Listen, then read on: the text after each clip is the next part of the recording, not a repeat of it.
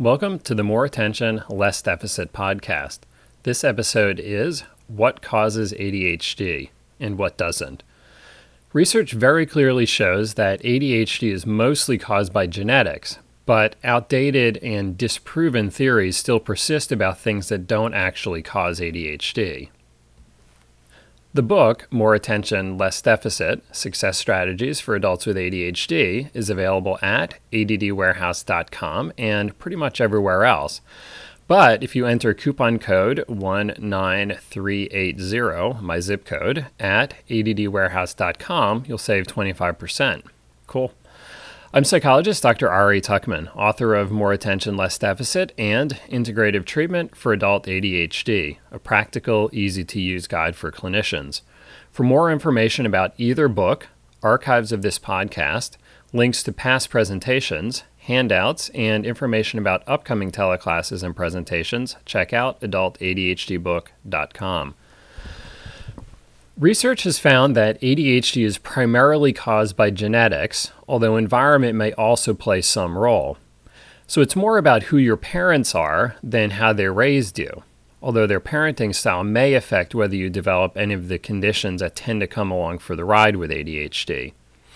At least one in four first degree relatives, so that means parents, siblings, and children, of someone with ADHD also have ADHD.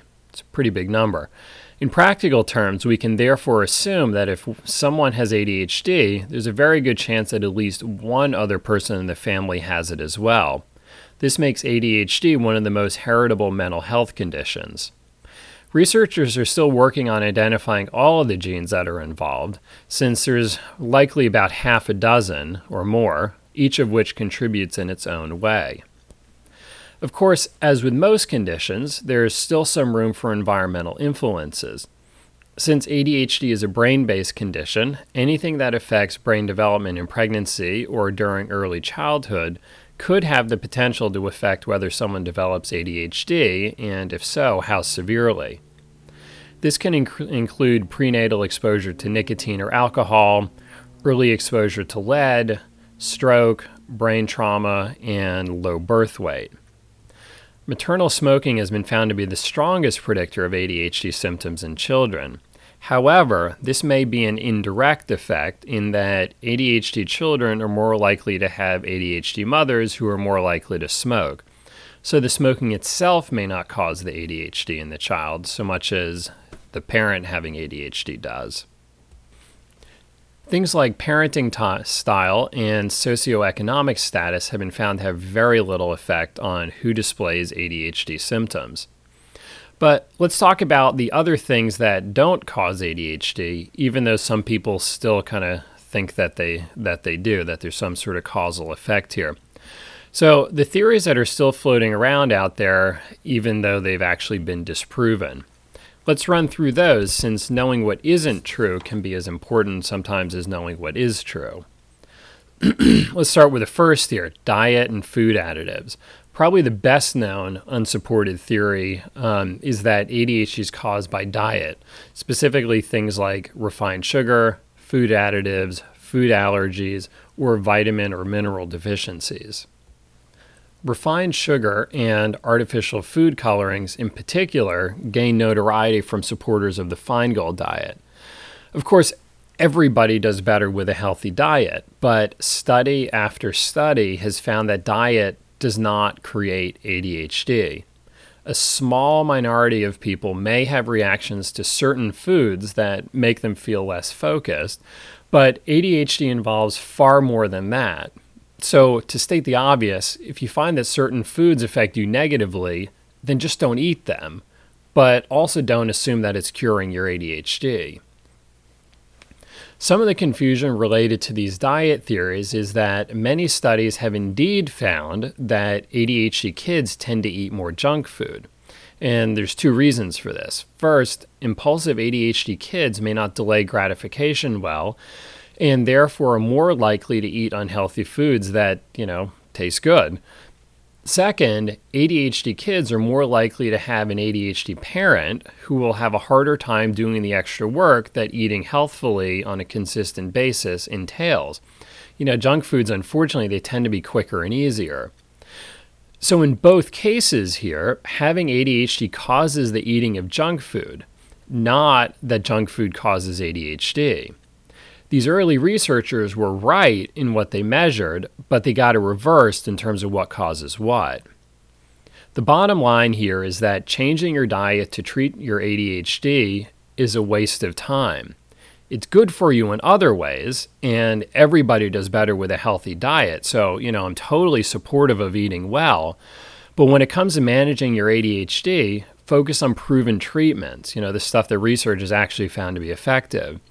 Mean, in a way, if you're able to maintain a generally healthy diet, it probably means that overall you're doing pretty well with your ADHD since it takes stability and consistently to eat healthfully.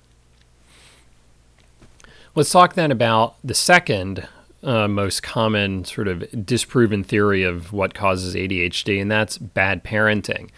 Now, unfortunately, probably every parent of an ADHD child has received comments that a better parenting style would get that kid to behave. This only adds insult to injury. Not only is that parent struggling with raising a more challenging child, but the comments blame the parent for those challenges. It's kind of like adding insult to injury. Even when said in a supportive way and with good intentions, these comments can still increase feelings of helplessness and frustration, since it isn't as if the parents aren't trying. If anything, they're working much harder at it. This is especially true for kids who were born before 1970. At that time, ADHD was not well known, so those parents had to figure things out on their own, just as you did.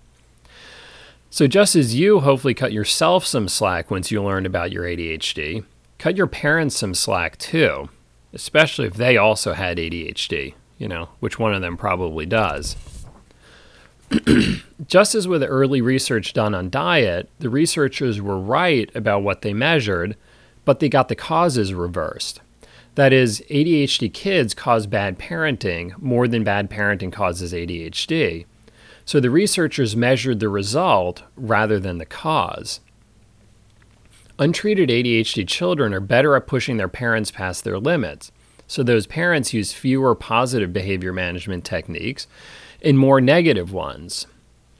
Now, as further proof, some really interesting studies have found that when ADHD kids are prescribed medication that controls their problematic behaviors, their parents wind up using more positive parenting techniques and fewer negative ones amazing. The parents perform better when their kids take medication. Of course, most of the parents of ADHD kids in my practice, you know, they could have told you this without doing the research.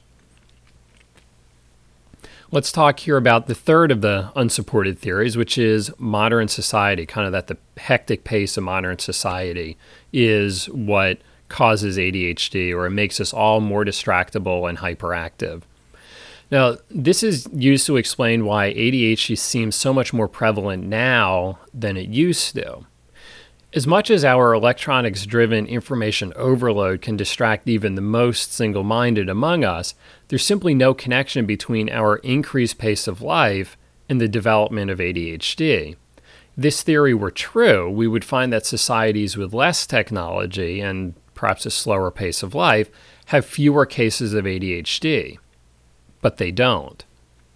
At most, we can say that ADHD symptoms are more obvious and debilitating in our fast paced and complicated world. This is similar to saying that a white shirt is more obvious against a black background than it, than it is against a white one, but we would never say that the black background caused the white shirt. So, the fourth and final unsubstantiated theory that we're going to talk about here is natural selection for a different time. Now, some people claim that those with ADHD are the descendants of hunters from our distant past, in contrast to the majority of people who were farmers. The theory is that the quick reaction times and distractibility characteristic of ADHD actually were evolutionarily adaptive at one time. By contrast, the farmers were better at routine and repetition. Unfortunately for these hunters, modern society no longer values those traits, so the hunters are forced to live in a farmer's world. you know, the trouble here is that these romanticized notions may make some people feel better about themselves in the moment, you know, that like, wow, I'm just a misunderstood hunter kind of thing. But it doesn't change the reality that people with ADHD need to function now in our current society, not in some inaccurate vision of life many thousands of years ago. So even if this were true, which this, you know, evolutionary theory were true, which I don't think it is, even if it were true, it doesn't matter. You still need to get the job done today. And, you know, as I repeat countless times in my books and in this podcast and in the presentations I do and working with clients, I prefer to build people's self esteem by helping them change what they can than accept the rest. This is much easier to do if you start out with rock solid information, because then nobody can take that away from you by disproving your beliefs. So, hopefully, that was helpful in understanding sort of what does and doesn't cause ADHD. Uh, as a final announcement here, I'm going to be doing a question and answer session for the Attention Deficit Disorder Association on Wednesday, December 2nd at 9 p.m. Eastern Standard Time. Um, this session is open to the public, so tune on in and bring your questions. You can get more information at add.org. Our next episode will be What's the difference between coaching and therapy? Question I often get. Uh, it can be hard to know where the line is that separates coaching and therapy. There's definitely some overlap between them, but there are also some important differences, so tune in. Until next time, thanks for lending me your attention.